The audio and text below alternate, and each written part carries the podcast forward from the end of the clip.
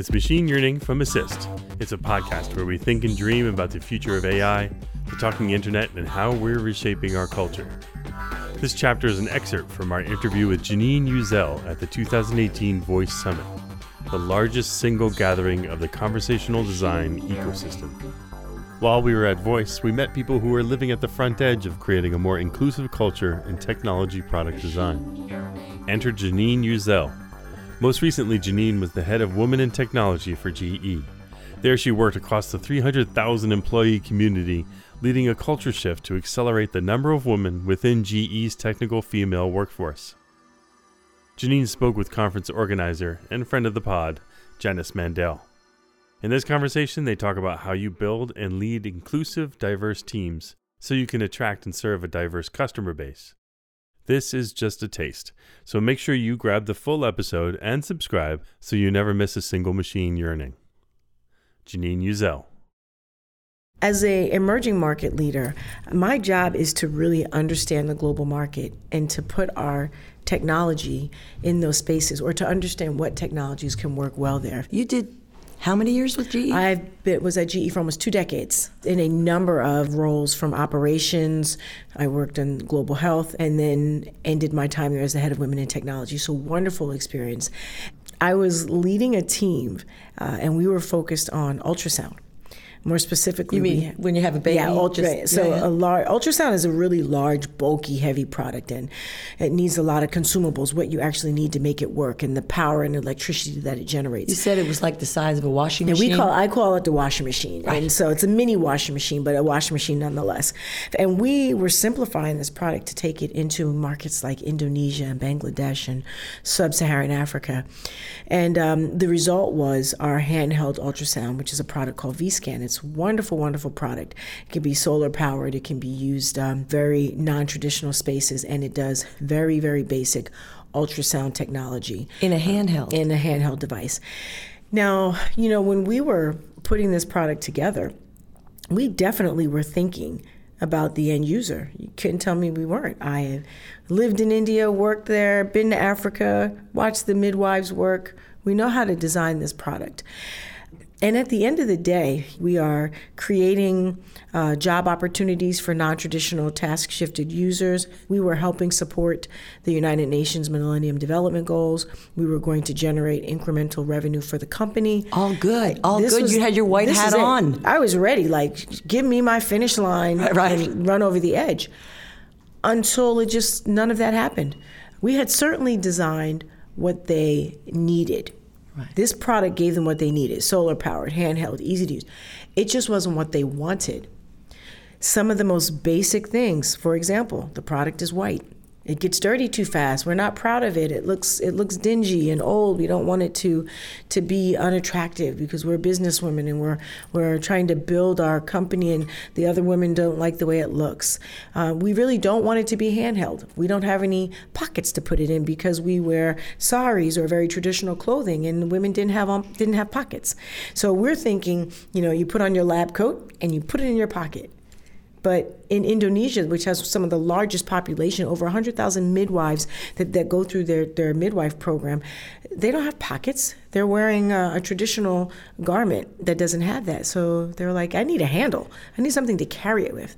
So some of these things were so easy and so simple, but cost us in the end because now you're talking about going back to marketing, going back to the design team, having to recreate a product and redistribute it. Unfortunately, it did work for us, but every company won't have the resources or, or the opportunity to do that. Right. So we've got to catch this up front and, and solve it early on.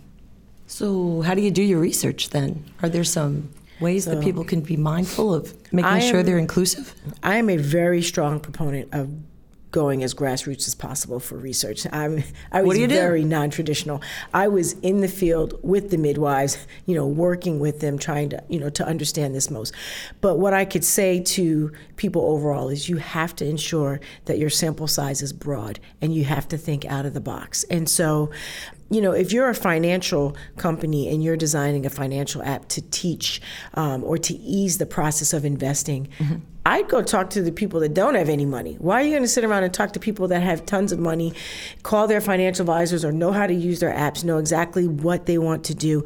I'd go to the folks that want to aspire to be that and don't do traditional banking because then they're going to say something like, well, when I click on this, I want it to give me a small definition. I forgot what that means. I don't remember all my investing terminology. Or I just want to use something that's that's entry level, something that allows me to invest a dollar a week, um, or save my change at the end of the month. That will and and I don't make enough money to be in your organization or to be in that group of sample size. But I'd get the data from all of those people because now you're going to design a product that's going to market and expand um, to people that think that they can't even be a part of your continuum. I'd also, again, I like to talk to um, media, whether it's magazines or mm-hmm. schools or programs, anyone that I think could be a potential end user. Mm-hmm live with one of the end users, know someone that has a grandmother or an aunt that could be an end user. All of those folks are important to content. And the more conversations you have with people, the more you'll be able to learn um, where your resources are. And they come from the most non traditional uh, spaces. And, and so data is everywhere. It mm-hmm. is everywhere. It's it's on the bus, uh, the subway ride that you're taking home. It's just a matter of being open mm-hmm. um, to the uniqueness of where it can come from. Now I know that fintech gave us a jump start, right? Mm-hmm. They figured out how to uh, make things available the way people live, run, you know, into make banking available just, you know, so they didn't have to make the dangerous run home. Correct. Right? And they can just send it home. We have a dangerous situation coming up because there are no laws right now that talk about employment and what these algorithms will control.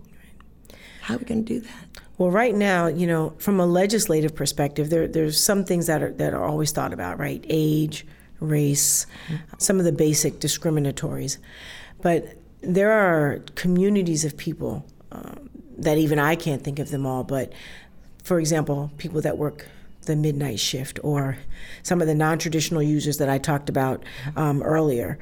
And when we're not covering or thinking about them, then obviously, you know, legislation needs to go much broader.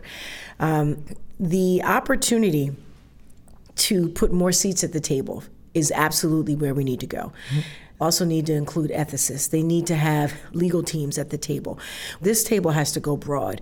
And just when you think it should just be my programmer, my coder, and the person that understands how voice technology or any technology should work is exactly when we're missing it. So we've got to come together. There are some organizations and, and guidelines and teams that have been put in place by like IEEE and other organizations to say, let's um, let's convene and ensure that this table is broader. I think psychologists need to be at the table. That's important. There's a level of thinking uh, that's very different as we're starting to tap into the homes and the lifestyles of people with, with this type of technology.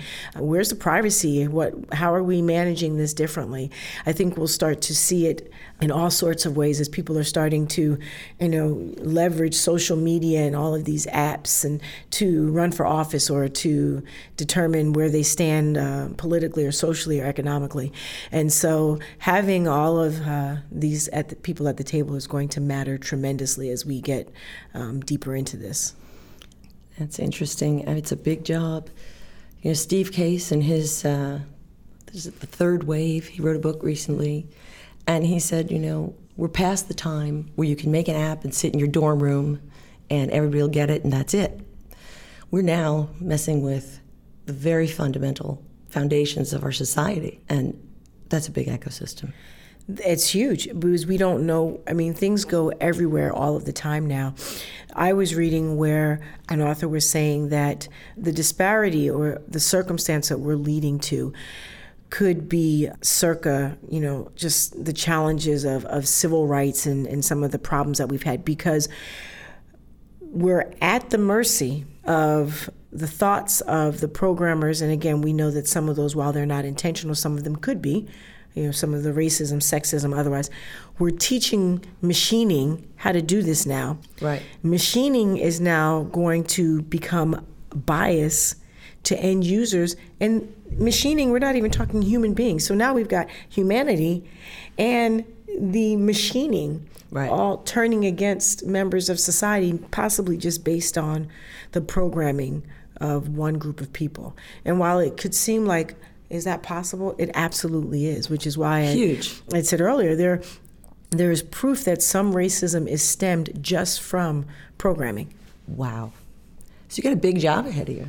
Well, I want all of us to take it on together, and I, am telling you, it's it's the responsibility again of every and of every technologist, every person that decides that they want to work in this space, and um, be a part of the growth of this this business. It's the responsibility of the leadership, the people who lead the teams, the people who contribute to the content, the lawyers, the ethicists, the, the psychologists, all of us, because all of us are going to be affected by it. It's so world. it's it's no way that you could say, "Oh, I don't use that, so it's not going to faze me. I don't need to be involved." You're involved. Facial recognition, you're involved. Anywhere you go and your photo is is being scanned, you, you are now a part of this. Don't wait until you have a negative experience to decide Right. that you want to get involved.